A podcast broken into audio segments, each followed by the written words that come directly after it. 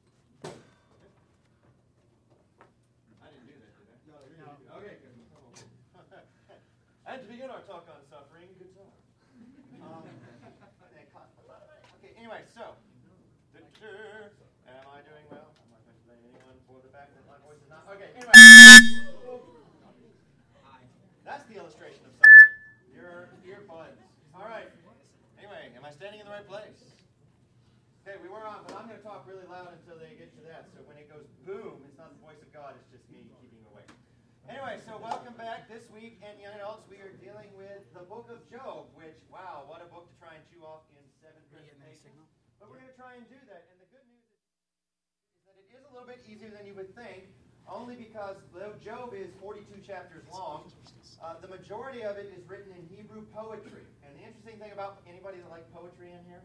Anyone like that? Oh, ah, oh, oh, I see. Oh, yes. I, I see someone that likes poetry in here. Yes. One of my academy teachers. Hey, Has anyone ever been, side note, really quick before I get going, total random, like bonus point. Have any of you ever been noticed, like there was somebody you always looked up to or thought, like, they're super smart and I'll never be smart like them, and then one day you're in a position where you're doing something and they're sitting there like they're actually going to learn from you, and it's kind of terrifying all at the same time? That's how I feel like at the moment because my English teacher's in here and I was just talking about poetry. From Academy, that's awesome, but um, uh, that's fantastic. Learned a lot of things in that class, including if you look at the National Enquirer, you will never find a spelling mistake because that stuff's already unbelievable, so they can't ruin it by having you like. Anyway, we got three points if we figure that out. It was so tantalizing. She's like, if you can find a spelling mistake in the National Enquirer, you'll get an extra point. And you're like, is she encouraging me to read the National Enquirer? But anyway, you know, you're looking through it, you're like, ah, I find points. Okay, anyway, enough of suffering from high school. We're going to move to the suffering of Job. Uh, and then, anyway, as I was saying, there is there poetry. The majority of it's written in poetry. And the interesting thing about poetry is there's lots of allusions and symbolism and, and, and flowery imagery. And so you kind of have to slow down and really look at it because you can say so much and yet so little all in the same time. And that's kind of what Job does. There's, there's key points.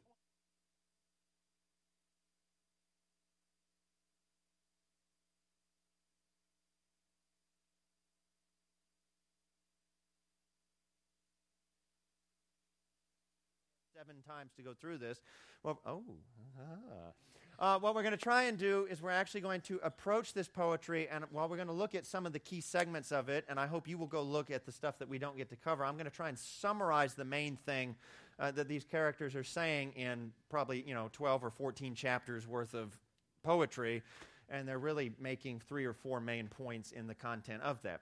So, for those of you who weren't here last night, again, we're going through the book of Job. I would welcome you to, they are recording these. You will probably want to go back and catch up anything you missed because we're going in order of the narrative. And the disclaimer is Job doesn't give answers at the beginning of the book, and it doesn't even get answers in the middle of the book. So we're still near the beginning of the book. So if you're here thinking you're going to get all the answers tonight, you won't. Okay, but we're building to the answer, and we need to see this foundation before we can build the house. So that's what we're going to do. And tonight we get to hit, last night, uh, as way of review, we saw the first of the three main characters, really. There's three main characters in Job and four supporting characters. And the main three are Job, which means persecuted. That's his name. Isn't that a great name? persecuted. Uh, yeah, so you get Job, uh, whose job was persecution, apparently. And then you get the Lord, or Yahweh, right? And then you get Satan, which is not even really his name. In fact, we're going to get a different name for him later in the narrative, but it's, it's, really, it's really his title. Satan from the Hebrew just means the adversary, what he does, and he shows up as a very adversarial character in the beginning of the book, right? And then everything falls apart for Job. And we saw that, but tonight, cheer up, it gets worse. Okay, we're going to hit the low point for Job tonight. we're going to hit it where it, this is a very risky time for Job. In fact, this is probably the most at risk both his faith and his life is in the narrative, is what we're going to look at tonight. and we're going to talk about turmoil comes. But before we do that, I'm going to take a moment and just have one more word of prayer up front. I want to invite you where you are, if you would just bow your heads and ask the Lord to speak to your heart individually, that your heart would be open and your mind would be receptive to the message God has tailor prepared before you today. Pray for those around you that they would also receive a blessing. And while you're at it, go ahead and pray that I'm hidden behind the text and that we only see what the word would have for us. And after a few moments of silence, I'll bring us together out loud in a close of that prayer, and we'll get started with our message when turmoil comes. So let's just take a moment and go before the Lord in prayer.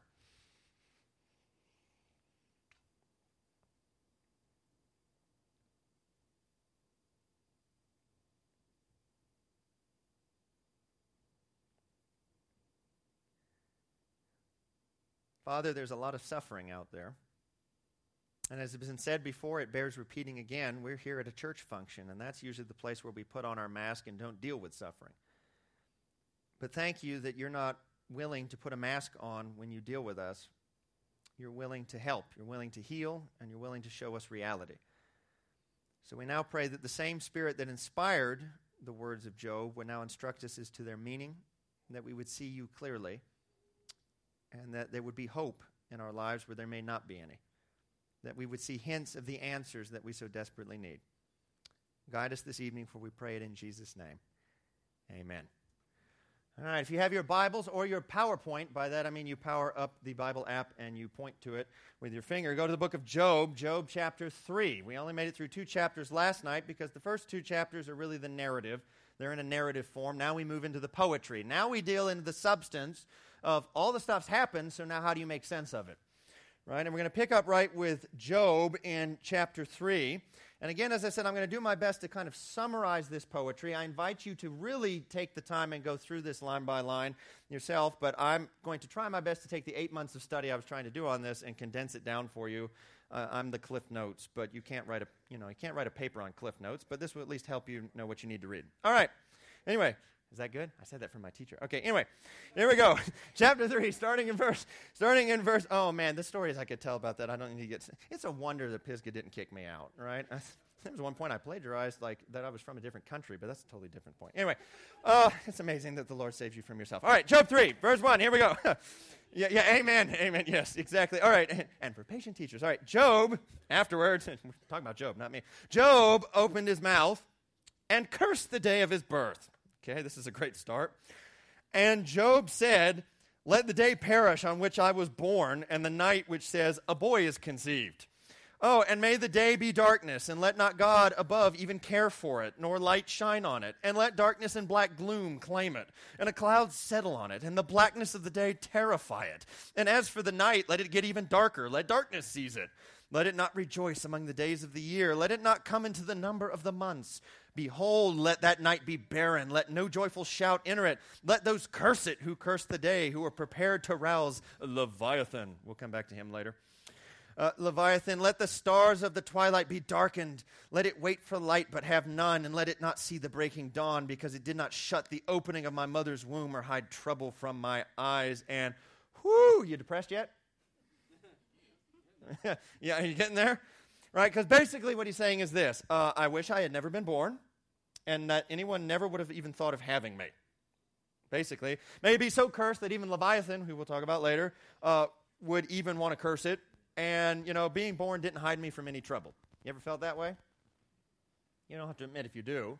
You ever been so depressed you're like, I just wish I wasn't been I hadn't been born. I, I wish they never even thought of having me. That's where Job's gotten. You can kind of understand considering what he's been through. And now Job turns to two questions back to back. And if you notice anything so far in our study of Job, so far all the main characters have asked couplets of questions. Right? Satan asked two questions.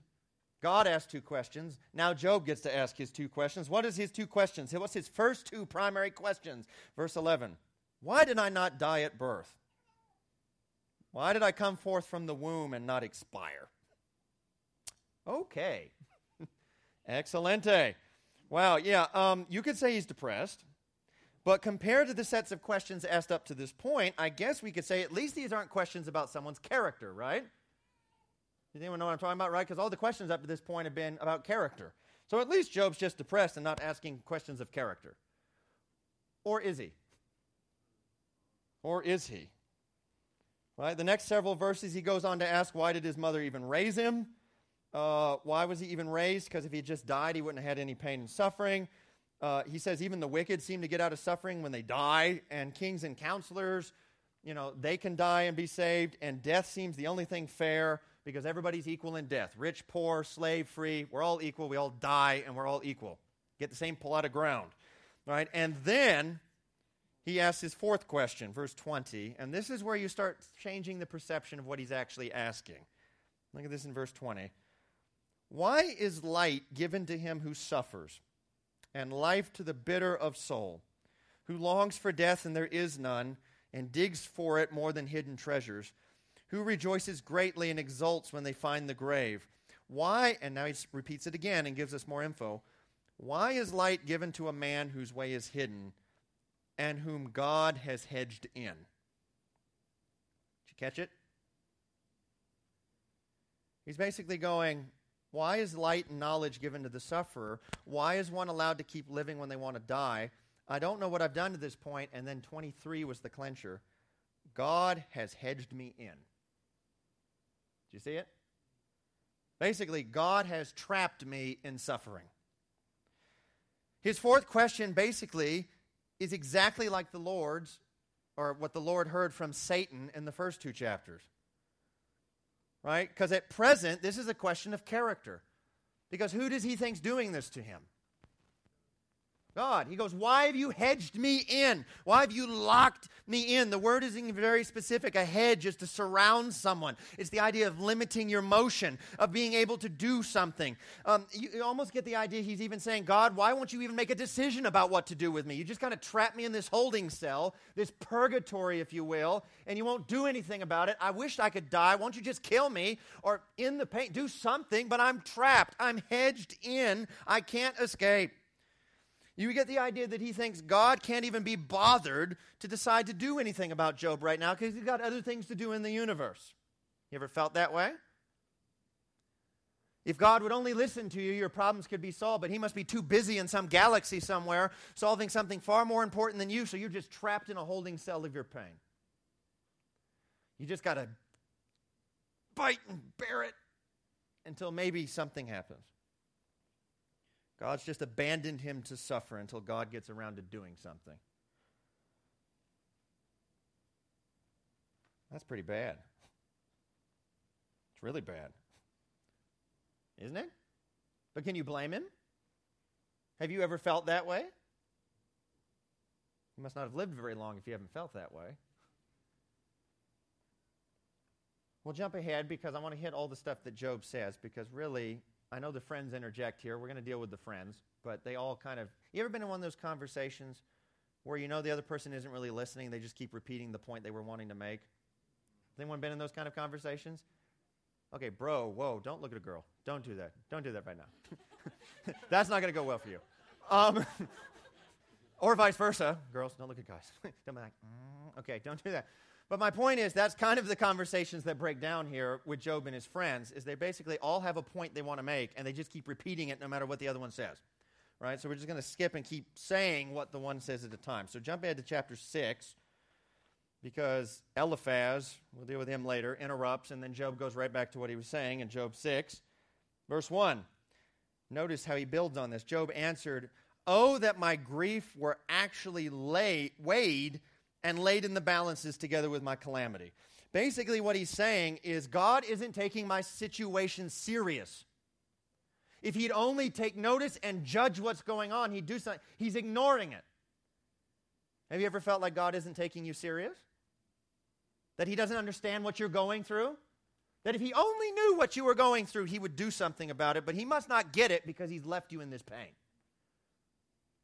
That's what Job's saying. If only. Look at verse 4. For the arrows of the Almighty are within me. Their poison my spirit drinks. The terrors of God are arrayed against me. Who's he say is doing this to him?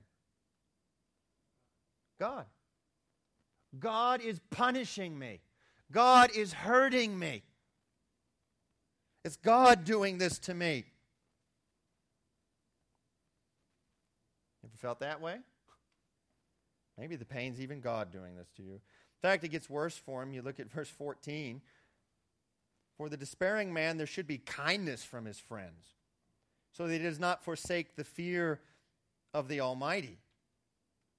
My brothers have acted deceitfully like a wadi, like the torrents of wadis which vanish, which are turbid because of the ice and into the snow melts. Basically, have you ever felt this way? Not only is God against you, but your friends have abandoned you. Or maybe they've done one worse. They haven't abandoned you, they've stuck around and blamed you. They piled it on. Oh, yeah, man, you were really dumb to do that. You an idiot. What were you thinking? Good grief, man. You ever had situations like that? Your friends just keep repeating what you did? He's like, Great, I can't even get comfort from my friends. what friends? Yeah. Are they friends? Well, claim to be. He seems to see them that way. Now, watch this. Jump ahead, chapter 7. Keeps going. Oh, he makes another point chapter 7. Look at verse 10. He will not return again to his house, nor will his place know him any more. And then verse 11 Therefore I will not restrain my mouth, I will speak in the anguish of my spirit, I will complain in the bitterness of my soul. Basically, this is the tail end of Job saying this I can't get answers, I can't get relief. So maybe at least I can wallow in my pain because maybe that will bring me some relief. Now, that's a very interesting statement. We don't often think about that, but isn't it true? Have you ever been in such pain that you finally decide, since there's no escape, you might find some comfort in your pain? Anyone know what I'm talking about? It's kind of a weird thing to think about, but we do that, don't we?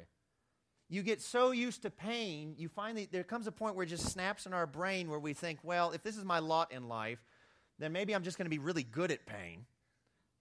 Now, you laugh, but isn't that what we do? Right? And so you kind of take this weird, twisted relief in your pain. Right? You're like, fine, I'm just going to embrace it and just get really good at suffering. Maybe you haven't, but Job's there. He's like, fine, I'll just make the most of it. I'll just be really good at suffering. I'll, something good will come out of it. And now he's really wrestling with what can only seem logical. He thinks God's doing this to him, which means God's not looking out for him. And if God isn't looking out for him, and his friends, he said, isn't looking out for him, so other people aren't looking out for him, well, somebody's got to look out for you. So if God isn't doing it and other people aren't doing it, who's the only one left? You. No one else is looking out for you. You might as well look out for you. And I don't want you to miss this because to the Hebrew mind reading this, something would jump out to them. Notice that that verse, right, in 11, notice how he phrased what he was going to do. I will not restrain my mouth. I will speak in the anguish of my spirit. I will complain in the bitterness of my soul. I will, I will, I will. And what's interesting about this, you might not catch it just in Job, but if you've read any more of the Bible, this is echoing something out of Isaiah. And it's cluing the Hebrew reader in to something's getting really dark here. Because then there's a passage in Isaiah 14, some of you might know this, where it's talking about a creature that came from heaven, and he reached a point where he said, I will ascend, I will go, I will climb above the clouds, I will sit on the farthest side of the north, I will, I will. He says five times, I will do whatever. And of course, if you're Adventist, if you've been around this church long enough, you know that we understand that passage to be talking about Satan. Satan says, I will, I will, I will, I will, I will. He says it five times in Isaiah 14. Anyone want to take a guess how many times Job says, I will in this chapter? I just gave you the hint. Five. Now, if you're reading in English, someone might say, actually, I found a sixth, but if you pay attention to that six, he's making a statement about an occurrence, not what he's going to do. There's actually five I will do something statements, even though there's six times it says I will in English, at least in my translation. So, in other words, it's getting to the point, it's getting so dark in his pain that Job is, the text wants you to realize he, he's wrestling now, even with his faith, to the point where, remember, we were told about Job in chapter 1. This guy was so blameless because who was he trusting in? God to take care of him, right? But now what is he wrestling with? Is God taking care of me? Do I need to take care of me? That's what he's wrestling with. This is the dark, I mean, you know, and when it comes to faith, this is, this is really the thing. Do I, this, this is the heart of the great controversy. Who's taking care of you? In fact, this is the first thing that Satan told to our parents in Eden at the tree. This was his, this was his great debate. You might have missed it. You might have thought it was just about death, and he does talk about death. But remember, remember how he couches the death argument. Remember, the serpent is at the tree. Eve walks up, and you remember the first thing the serpent said? Can you not eat of everything around here? You know, because he's subtle. Remember, it, the text warns us he's crafty. He's trying to go for something here. It's not, what he's saying is not quite exactly what he's going for. What he's basically saying is like, I thought you could eat of everything. The implication being, you can't eat anything around here. You're being, you're being restricted for no good reason. Right? And Eve tries to fight back, you know, first mistake. right? you know, she's like, no, no, no, no, that's not true. We just, we, we can eat everything, just not this one tree, or we die. Right? And then the devil obviously says the lie we all are aware of. He's like, well, you won't die. Okay? Yes, he's talking about death, but he's also making another point. Who does Eve said said he, they would die if they ate it? God. And if he says, no, you won't die, what's he implying? God's lying. So now, follow him is here. He's just started by saying God's keeping them from stuff. He's restricting them for no good reason. And now he's like, well, you can't believe that he says he's not because he's lying to you. Now, here's the thing if you think someone's keeping stuff from you for no good reason and you confront them about it and you think they're lying to you, are you going to take that well? Aren't you going to wonder, why are you doing this to me? Now Eve's mind is exactly where the serpent wants because now he can say the whole thing he was sitting at that tree to say. Because he says, Why would God lie? Why would God restrict me? He says, Because he knows that in the day you eat of it, you become like what? Like him. The implication being, who is God looking out for? Him. And not who? Not Eve or us. Through the great controversy. God's not taking care of you, He's not looking out for you. You need to do it yourself. And you know that Eve gets that because the very next text says when Eve saw that the fruit was good, the tree was good, and the fruit was good and desirable to make who wise? Anyone, you don't have to have it memorized. I know this is in my brain, but right, Genesis 3, it says when it, she saw it in verse 6, she saw it was desirable to make one wise. The only person she's thinking of is her at that moment. She's bought the lie. Yeah, she gives it to Adam later, but she's not thinking of Adam at this moment. She's thinking about, well, if God's not looking out for me and the devil just slips in the lie, who needs to do it? Who better than you? And she goes, Yeah, you know, that's, you're right. And she eats whatever it was. It was not an apple, okay? Nowhere in the Bible does it say what fruit it was. For all I know, it was a chocolate tree. Yeah, wouldn't that be great if those existed? But anyway, anyway, anyway, the point, and I apologize if that was a slightly sexist joke. I was not meaning that because I'm addicted to chocolate. But anyway, just just for people like you think women did chocolate. Okay, sorry. Anyway, gotta be careful that. I don't know. Here, here's the thing right? She buys that lie. You've got to take care of yourself. And the great controversy is God is claiming that he's looking out for you, and the other side says, no, he only looks out for himself. So you need to look out for you. That's, that, that's the heart of it. And now here's Job, the one that at the beginning of the story said, I know God's looking out for me. And now he's reached in the depth of his despair and his depression and his misery. And he goes, You know what? I, I think I need to take care of me. It's about time somebody did something about this. So I will, I will, I will, I will, I will. He's dangerously teetering and losing his faith. He's dangerously moving towards losing himself. But also, you also know he's in danger because don't miss this either. Job is experience, he, he's exhibiting a woe is me attitude. And yes, I mean, I know he's got reasons to be, but don't miss this. Just like in Isaiah 14, the text is hinting at us, just like in Isaiah 14, Satan was going, I will, I will, I will, I will, I will. Ezekiel 28 also clues us in that the reason he was doing that was because of something called pride. Right? What is pride? Okay. Pride is thinking, right, in, in a twisted sense, that you're, you're so special that you deserve whatever, or you're great, or you're beautiful, or you're whatever. Right? Not that those things in and of themselves are bad, but it's all about you, right? Kind of thing like, aha, look what I can do. Here's the thing, though, and we don't often think about this, and I've been guilty of this. A woe is me attitude is actually pride in reverse. I'm going to say that again. Woe is me attitudes are actually pride in reverse. Because whereas the pride we normally think of is look how special I am because I deserve this, that, and the other, and look how talented I am.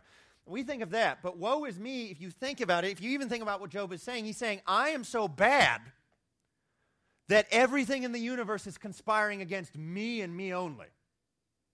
I, in a sense, he's so good at being bad. He's so good at needing to suffer. He's so special. The whole universe has orchestrated this to punish him and him only. It's really a form of pride. Uh, do you see it? He's really on dangerous ground. See, because whereas Satan wanted to be all the way at the top of the mountain because he was so special, Job wants to be all the way down in the ground because he's so special.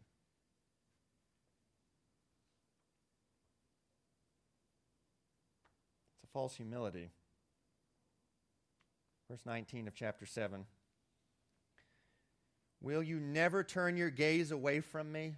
Talking to God. Nor let me alone until I swallow my spittle, basically, until I drown in my own suffering. Have I sinned? What have I done to you, O watcher of men? Why have you set me as your target? See, the whole universe is revolving around him. Why? So that I am a burden even to myself. Why then do you not pardon my transgression and take away my iniquities? Calling his bluff. I thought you said you do these things. You're a liar. For now I will lie down. There's another I will. I will lie down in the dust, and you will seek me, but I will not be. Again and again and again, God is doing this to him. God is being unfair. He's being vindictive. He's being petty. He's echoing the words of Satan, though he doesn't know it. Job's only hope, he believes, is to start defending himself, to clear his own name, to fix his mess.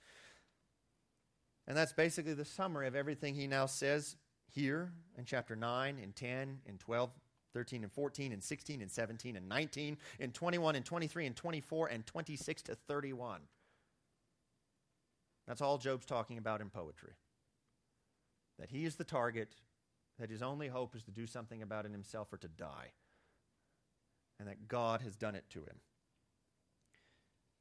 But even though this is his low point, obviously you know, well, Job doesn't seem to give up. Well, he doesn't because in the midst of him wrestling in the darkness of his pain on the verge of Satan or God, Satan or God, me or God. How to, right in the midst of it, he does, there's a flash of the Spirit that rescues him right from the brink and gives him hope for the rest of the book, and it's in chapter 9.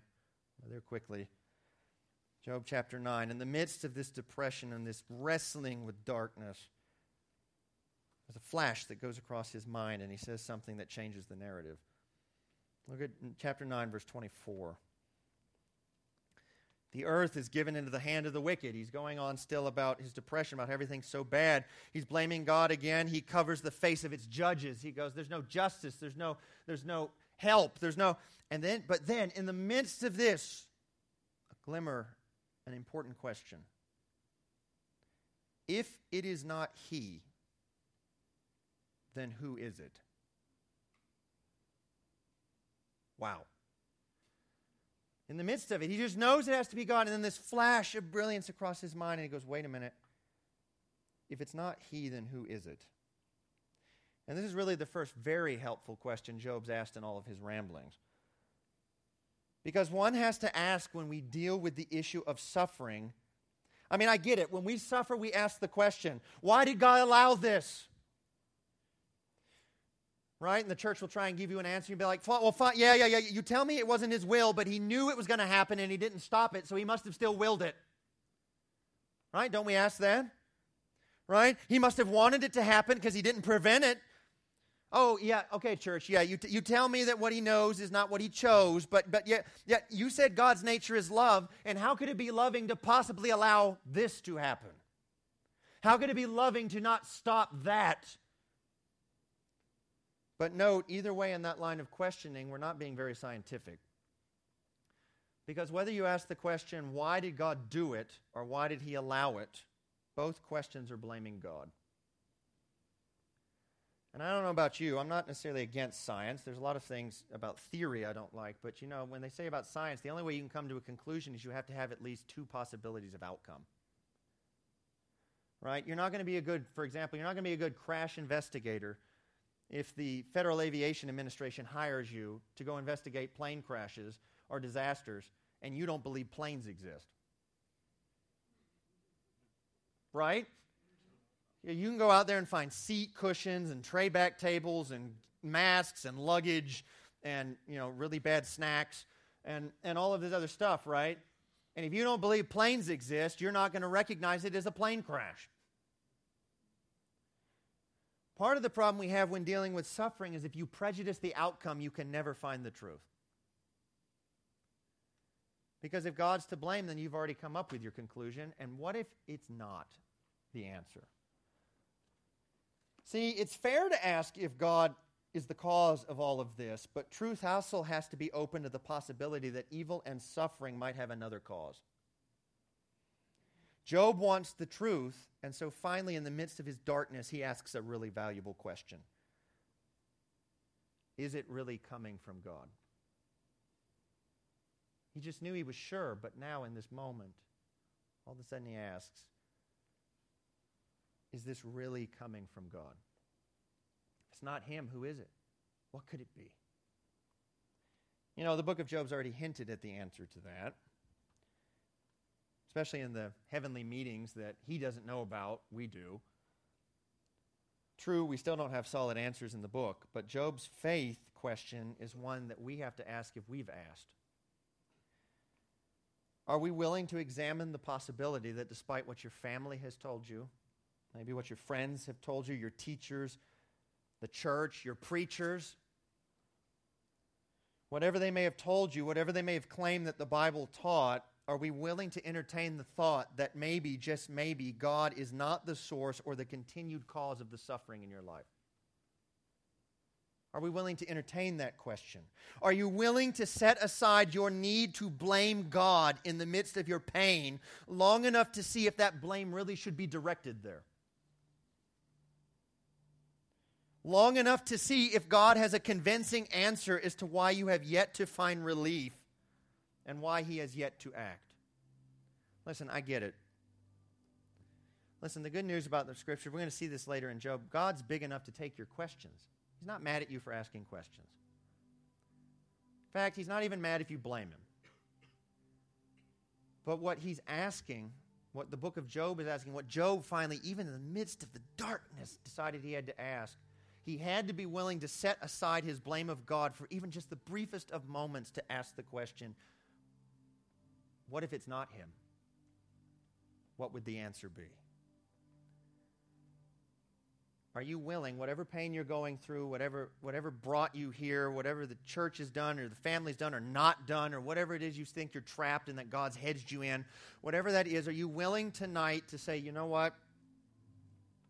I'm not necessarily going to say God's not guilty. But I'm willing for this week, just this week, I'm just asking in these meetings, just this week, are you willing to say, you know what, I'm willing to, to put my blame on the back burner for just long enough to see if there's a convincing answer that it might be coming from something else, that it might be some other cause than God? And that's risky.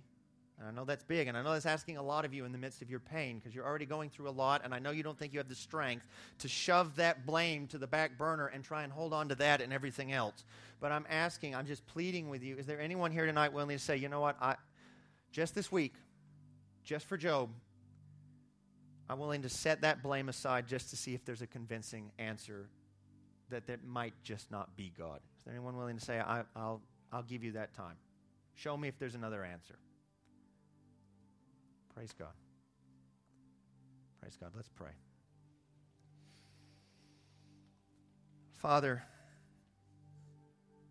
whether we admit it or not, we all hurt. We're all going through stuff. Maybe it's not as bad as Job at this moment, or maybe we feel like it's worse. Father, we just need to make sense of it. We just we're angry, we're hurting. We just sometimes the only relief we seem to find is wallowing in our pain. We've been told that you're in control. We've been told that you love and you're looking out for us, and yet we're hurting. And it makes sense that you must be at fault. First of all, thank you that you're big enough to let us blame. You don't just smite us because you don't like that we're blaming you. But Father, I just want to pray this week as we're going through Job. Please give us the strength to do the impossible. Help us be willing to be open to another answer.